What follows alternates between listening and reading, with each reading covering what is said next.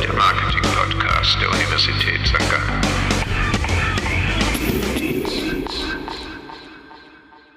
Heute diskutiert Thorsten Tomschak, für den es Marketing-Themen gibt, die ihn krank machen. Fast Fashion macht einem ja schlichtweg Bauchschmerzen. Mit dabei ist zudem Markus Schögel, der auch heute eine ewige Weisheit in die Diskussion einbringen kann. Ja, ja, operative Hektik ersetzt keine geistige Windstille. Die Runde vervollständigt Hannah Leimhardt, die von einem verstörenden Ereignis aus den USA berichtet.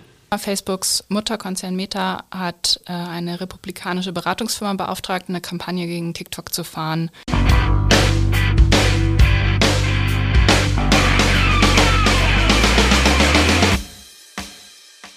Als erstes Thema möchte ich heute einbringen das Thema Fast Fashion. Mich fasziniert Fast Fashion schon seit Jahren. Ich war am Hauptbahnhof in Zürich und musste feststellen, dass der Hauptbahnhof mehr oder weniger voll plakatiert ist mit H&M. Einer der Erfinder der Fast Fashion. Ich sehe das wie so eine erste Welle. Da gehört HM dazu und dann natürlich vor allem Zara, die das perfektioniert haben und dann Unternehmen wie Topshop und Primark. Fast Fashion macht einem ja schlichtweg Bauchschmerzen. Was ist das eigentlich? Im Grunde geht es darum, Kollektionen werden schnell und trendbezogen designt und zu niedrigen Preisen verkauft. Und das ist natürlich nur möglich, äh, wenn man auch tatsächlich sehr, sehr billig produziert. Und das führt zwangsläufig, und das wird ja auch schon seit Jahren intensiv kritisiert, zu sehr, sehr bedenklichen Arbeitsbedingungen, ob in Billiglohnländern oder sogar in der UK. Und dann natürlich werden ja auch Materialien eingesetzt, die ganz, ganz sicherlich nicht die ökologischen sind, sondern ich bin jetzt überhaupt kein Textilexperte, habe mir aber sagen lassen, dass also im Fast-Fashion-Bereich die beliebteste Faser immer noch Polyester ist. Und das ist ja ein billiges Gewebe, was sich dann auch in Mikropartikeln im Nu auflöst und dann eben zuhauf in unseren Ozeanen vorzufinden ist. Also von daher eigentlich etwas, was vom Geschäftsmodell her sehr, sehr, sehr fragwürdig ist.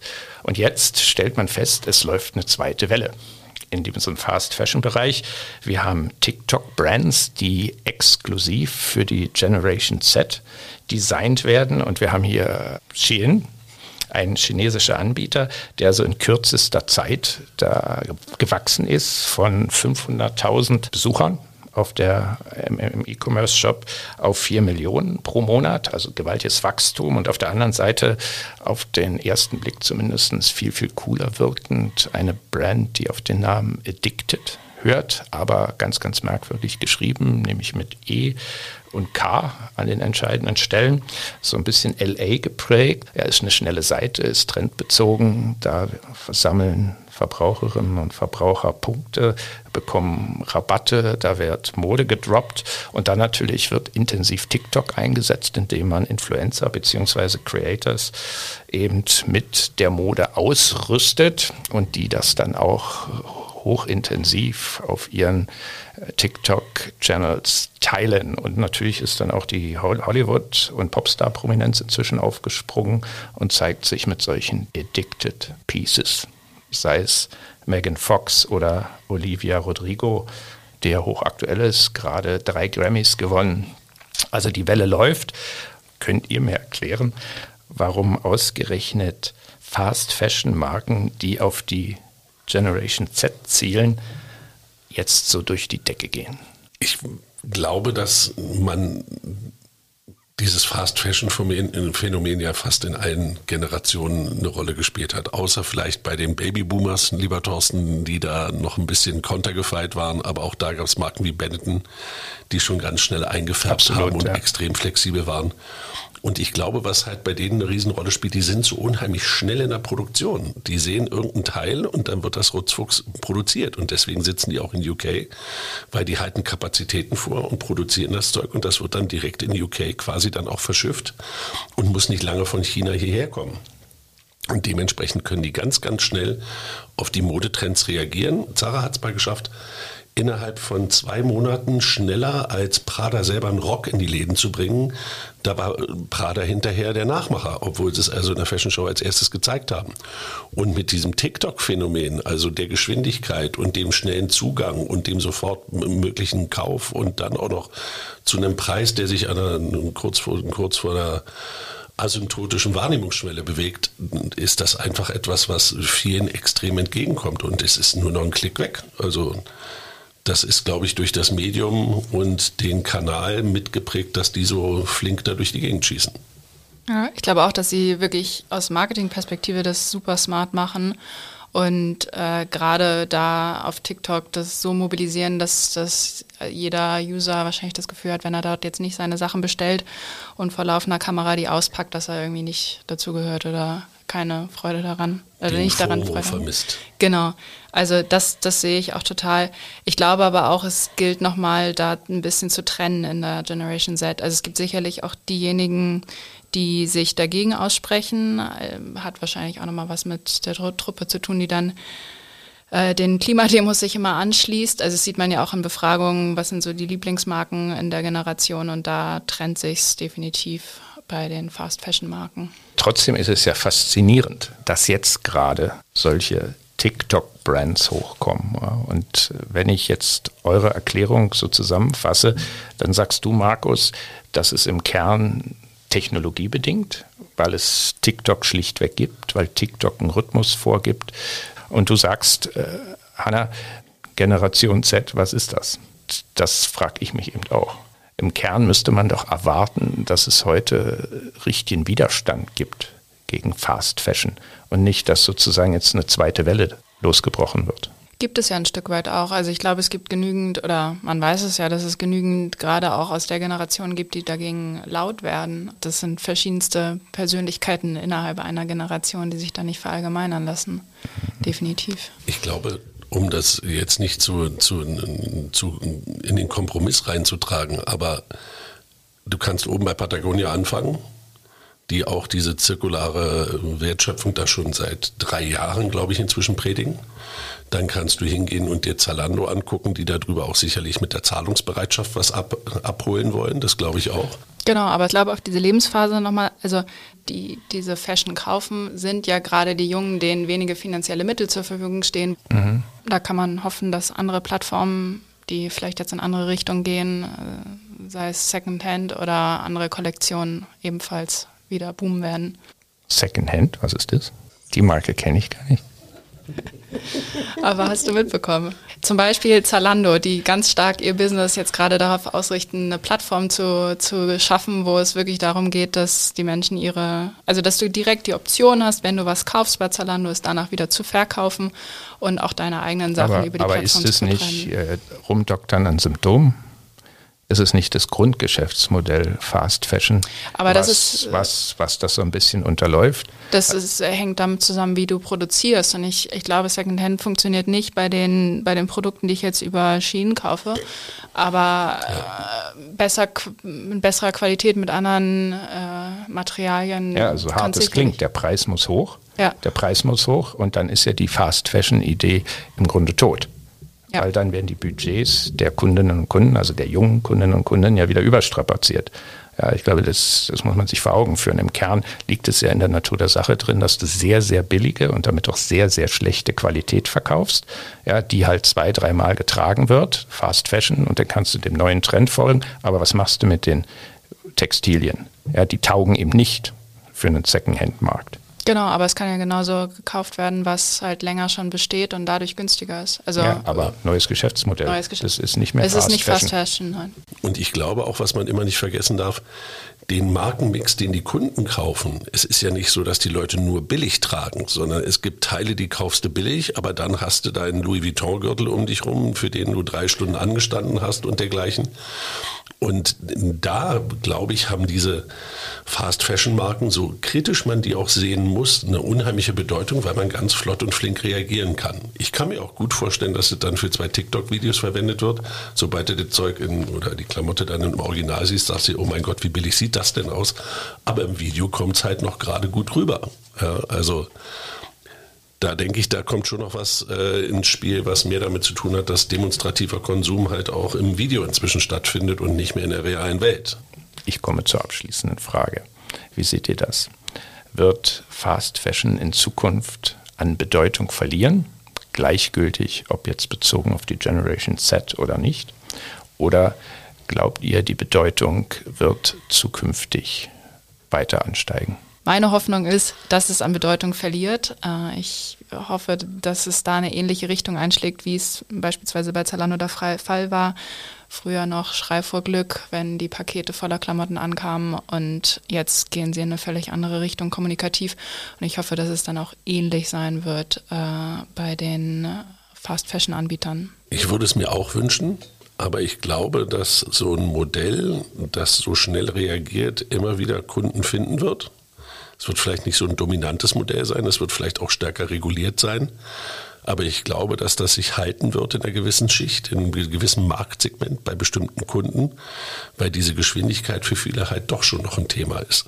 Und je weniger es darum geht, damit jetzt auch rausgehen zu müssen, sondern im digitalen Videoraum sich bewegen zu können, desto weniger spielt die endgültige Qualität noch eine Rolle. Und da wird sicherlich einige geben, die sich dann da meinetwegen ihre Goldlamé-Hoodies irgendwie super billig einkaufen. Und äh, den Markt wird es schon noch geben. Und auch wahrscheinlich die Anbieter dafür. So sehr mich das fast nervt, wird das aber nicht irgendwie von alleine verschwinden. Also meine Hoffnung ist dieselbe wie Hannas. Das Bewusstsein der Konsumentinnen und Konsumenten dann doch auch auf das Verhalten zunehmend durchschlägt und man halt viel kritischer Textilien einkauft. Auf der anderen Seite sehe ich das aber auch, dass es halt ein sehr, sehr relevantes und neuralgisches Bedürfnis ist, wie man, wie man aussieht, welche Mode man trägt.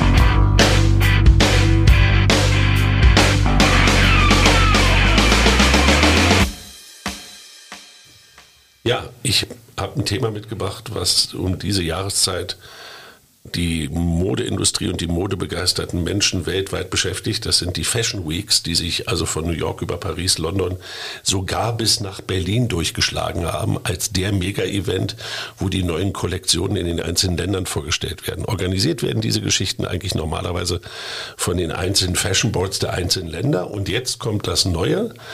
Ende März gab es zum ersten Mal nun eine Fashion Week im Metaverse.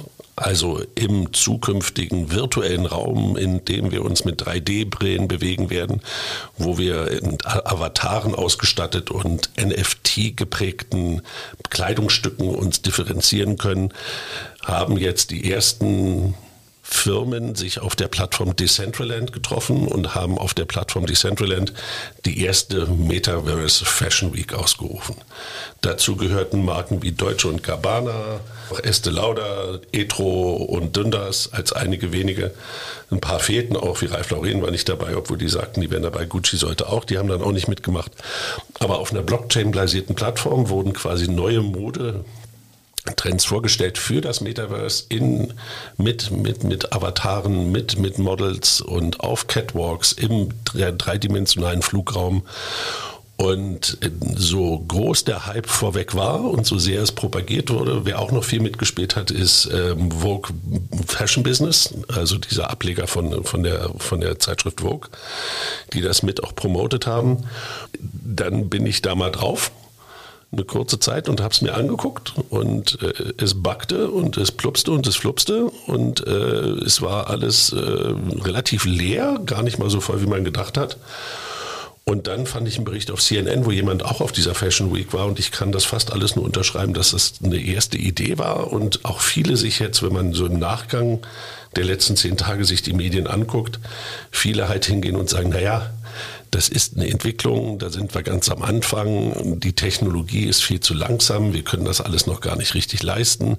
Aber gut, dass wir jetzt anfangen, weil dann haben wir quasi das vorgespurt, was dann in der Zukunft kommen wird. Und jetzt würde es mich mal interessieren, wie ihr das seht was jetzt wirklich Kern des Ganzen ist, ist ja erstmal, dass es hauptsächlich eine, hauptsächlich eine PR-Maßnahme ist. Also es geht jetzt gerade konkret darum, dass irgendwie jede Marke damit in Verbindung gebracht werden möchte, irgendwo im Metaverse aktiv zu sein. Und das zählt doch eigentlich viel, viel mehr als Kunden mit Inhalten zu erreichen und auch zu unterhalten. Und das finde ich, sieht man eigentlich, wenn, wenn man sich anschaut, wie die Fashion Show da durchgezogen wurde, dass es wenig mit Unterhaltung und Erreichen und Bewegen zu tun hat. Also das war so der erste Gedanke, den, den ich in diesem Zusammenhang hatte.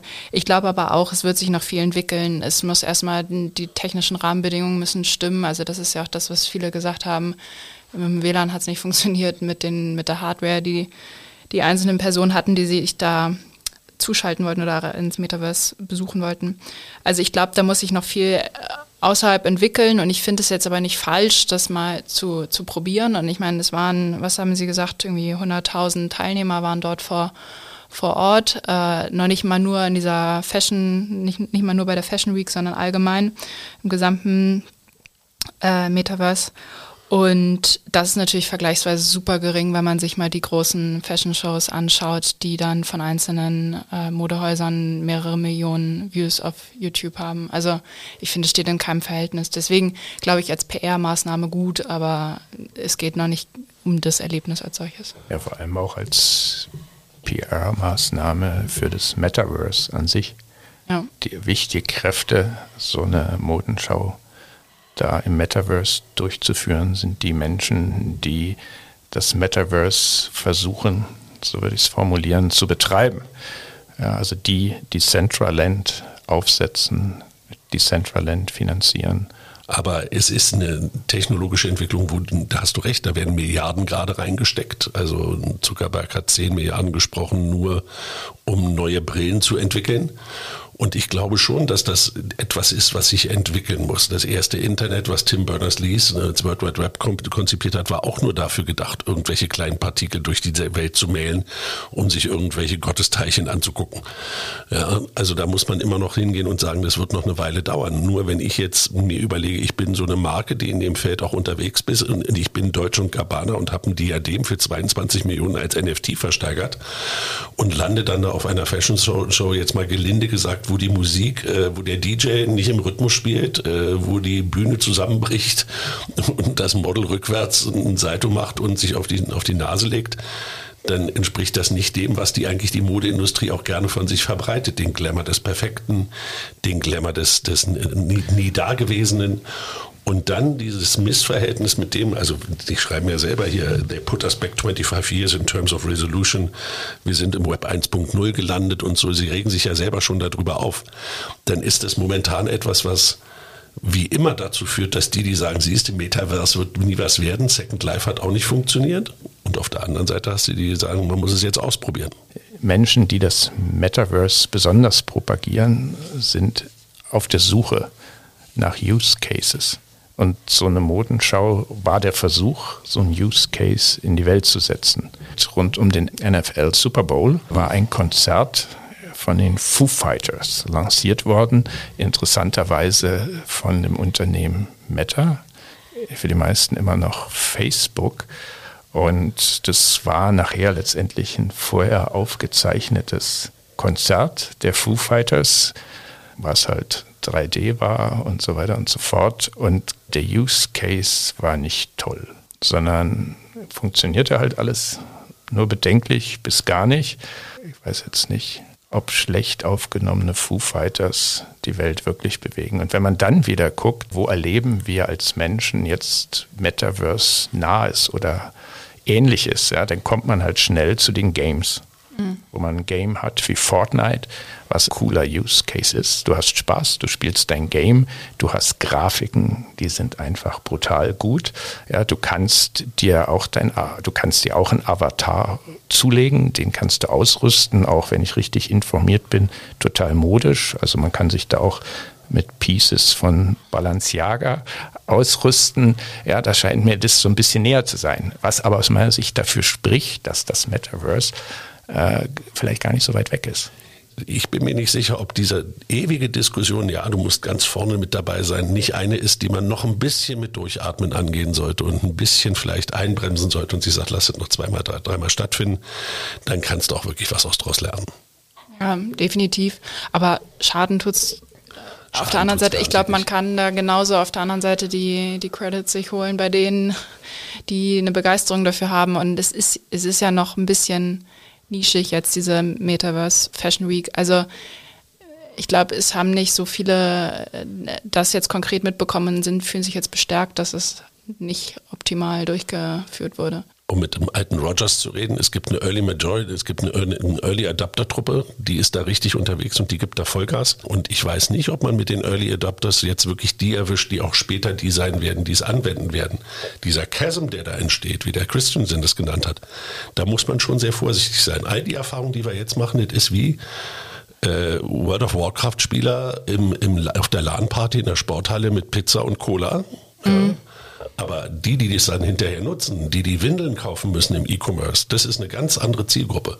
Das glaube ich auch. Das ist jetzt so, wie, wie es laut wird von, der, von den Kritikern. Äh, genau. Metaverse war für was anderes da. Es sollte ein freier Raum sein, den jeder gestalten kann, ohne dass es zentral gesteuert wird und so. Und dagegen spricht ja dann in dem Sinne Fortnite total. Also aus meiner Sicht gibt es eine Diskussion, die man darüber führen muss. Nicht nur wird das Metaverse etwas, sondern es geht ja auch darum, wie können sich Unternehmen in sowas einbringen und wie können sie damit umgehen.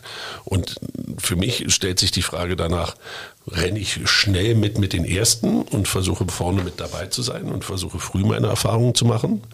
Oder lasse ich die anderen sich erstmal die Nase brechen, gucke mir das eine Weile an und sage dann so, wenn jetzt alle irgendwie da mitlaufen, dann gehe ich auch mit. Also äh, ich glaube, mitmachen bzw. da früh starten ist schon die richtige Entscheidung, aber dieser Rahmen, wie es jetzt die Fashion Week da war, ist, glaube ich, einfach nicht der, der optimale Rahmen dafür. Also äh, Unternehmen bekommen ja mehr Aufmerksamkeit und können, glaube ich, viel mehr erreichen, wenn sie da individuelle Wege gehen. Und ich glaube, dass da ein bisschen mitspielen und auch einen virtuellen Shop haben und eine Show durchführen, ist nicht das Richtige. Also es geht halt völlig unter und erreicht die wenigsten und ich glaube, der Lernfaktor ist auch relativ gering. Aber grundsätzlich ausprobieren, nur nicht in so einem Setting. Also mein, meine Meinung zum Thema ist, wenn Entscheidungsträgerinnen und Träger in Unternehmen mit Blick aufs Metaverse müssen momentan in keiner Weise nervös werden, sondern mein Vorschlag wäre, beobachten, wenn ich Entscheidungsträgerin, Träger in einem großen Unternehmen bin, wo ich viel Net Profit mache, gut, dann sollte ich investieren, aktiv mitüben, schön darauf achten, dass ich meine Marke dabei nicht kaputt mache, aber grundsätzlich keine Nervosität. Aber sorgfältig beobachten, auch ich bin der Überzeugung, das ist die Zukunft. Ja, ja, operative Hektik ersetzt keine geistige Windstille, glaube ich. Da bin ich bei dir. Ich glaube halt, dass man, du hast es angesprochen mit den Use Cases, das wäre für mich das Wichtige. Ist der Use Case der Fashion Week derjenige, den ich brauche, oder finde ich nicht einen, der mir selber mehr helfen kann, bestimmte Dinge auch weiterzuentwickeln und auch eigene Erfahrungen zu machen? Ein großes Wort, gelassen ausgesprochen. Man gibt sich Mühe.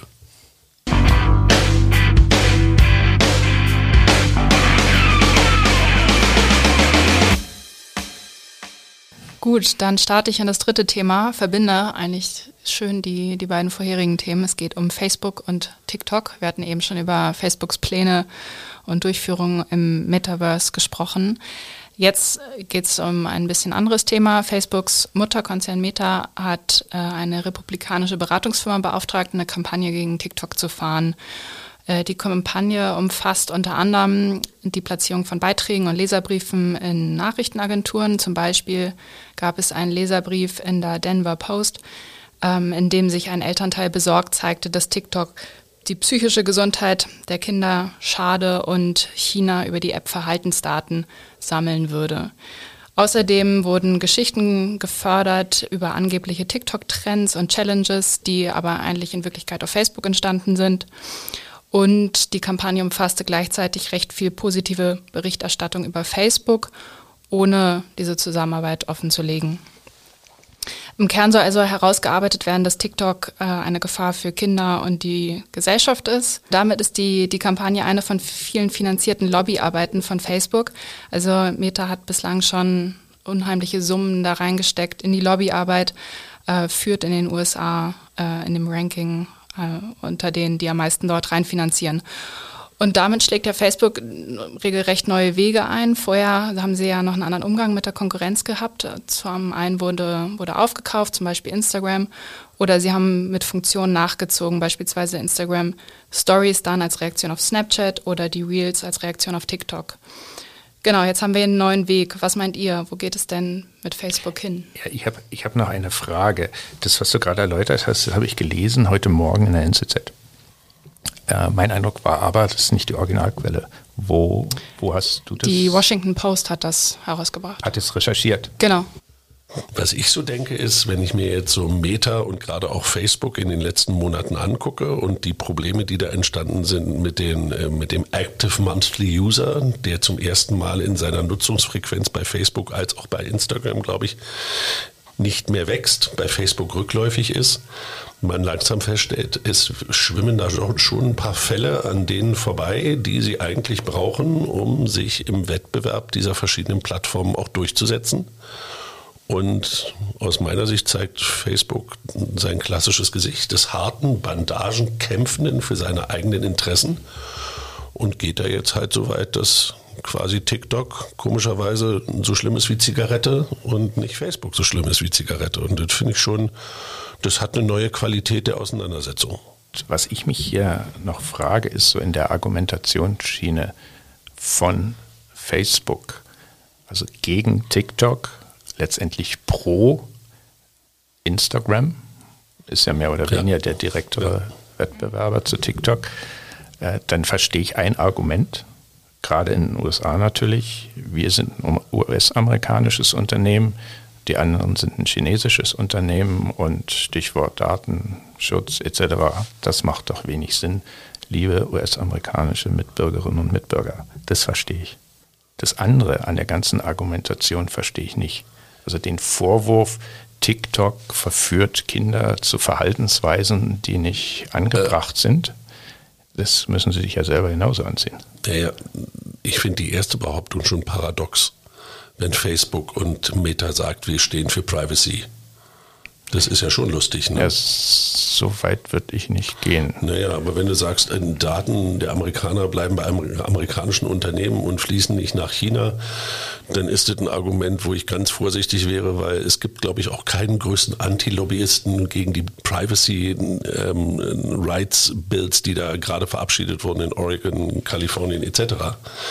Und daher ist es suchen die eigentlich in dem Feld, ja, mir ist dieser Vergleich zu den Zigarettenfirmen eingefallen. Ja, das total, ist so, ja. als wenn Marlboro jetzt anfängt an, was war denn das, Philipp Stuyvesant rum zu debattieren als deutsche Firma. Ja, absolut, wir reden hier über ein Unternehmen, was von der Federal Trade Commission zu einer Strafzahlung, äh, wenn ich mich recht entsinne, von 5 Milliarden US-Dollar verurteilt werde rund um diesen sogenannten Cambridge Analytica-Skandal. Hier geht es meiner Meinung nach um ein Gattungsproblem. Und das Gattungsproblem sind so Social-Media-Plattformen ohne Regulation. Und ob die jetzt in den USA stehen oder China, ist jetzt, glaube ich, nicht die Hauptdebatte, sondern die Frage, wie man die Regulation reinkriegt. Ja, ich glaube, im Endeffekt hat die Kampagne gar nicht so viel Impact. Also, dass das jetzt rausgekommen ist, ich glaube, das wird relativ schnell wieder verschwinden. Oder seht ihr das anders?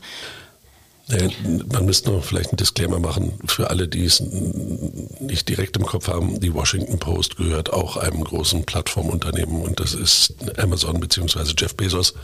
Da kann man dann auch nochmal andere Spiele spielen. Das muss man, glaube ich, nicht, weil die Washington Post ja bekannt ist für ihren, für ihren investigativen äh, Journalismus. Aber das ist eine neue Qualität des Hauen und Stechens. Genau, ich glaube, das ist nämlich auch der Punkt. Es zeigt eigentlich so ein bisschen die Verzweiflung von Meta. Genau. Also was jetzt für äh, Maßnahmen, wie ich es auch vorhin gesagt hatte, früher ging es noch darum aufzukaufen, das geht jetzt auch gar nicht mehr. Also selbst wenn, wenn sie wollten und wenn TikTok sich aufkaufen lassen wollte, würde es ja nicht funktionieren. Und dass da jetzt aber so, so rabiat vorgegangen wird, ich finde es schon Wahnsinn. Ja, also ich bin da vollkommen bei dir.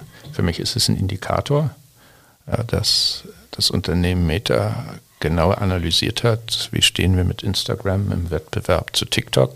Und wir haben brutal verloren in den letzten ein, zwei Jahren.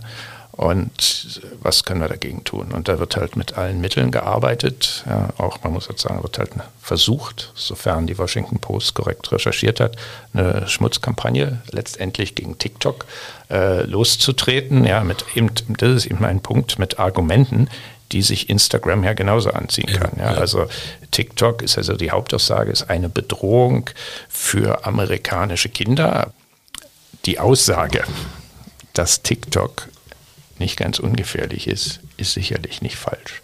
wem gehört TikTok und was passiert mit den Daten und natürlich auch, wie funktionieren quasi die Algorithmen beziehungsweise davon abgeleitet die Echoräume auf TikTok.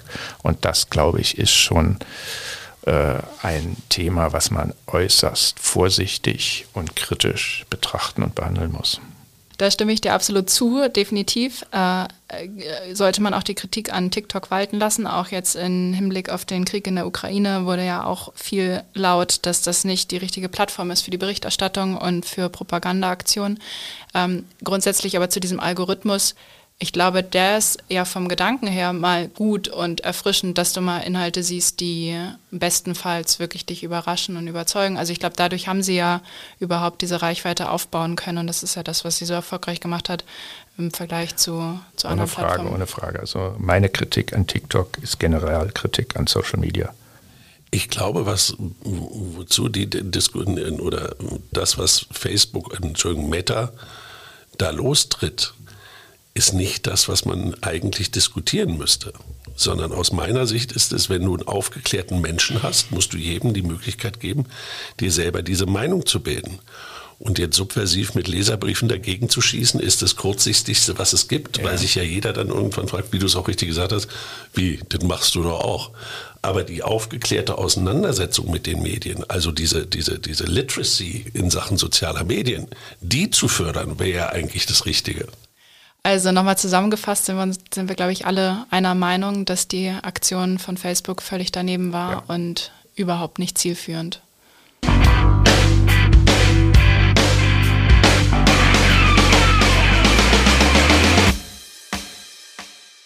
Das war's für heute. Was meint ihr? Wie wird die Zukunft von Fast Fashion aussehen? Wie sollten sich Unternehmen im Metaverse bewegen? Und was hat Meta geritten? Zum Mittel der Schmutzkampagne zu greifen. Falls ihr mehr zu diesen Fragen wisst als wir, könnt ihr auf unserem LinkedIn-Channel eure Weisheiten mit uns und der restlichen Marketing-Community teilen. Den Link findet ihr in den Show Notes. Zudem befinden sich dort auch Links zu den Online-Shops von Shein und Addicted, zum Vogue Business Artikel über die Metaverse Fashion Days und zum Washington Post Artikel über die Aktionen von Meta. Auf Wiederhören.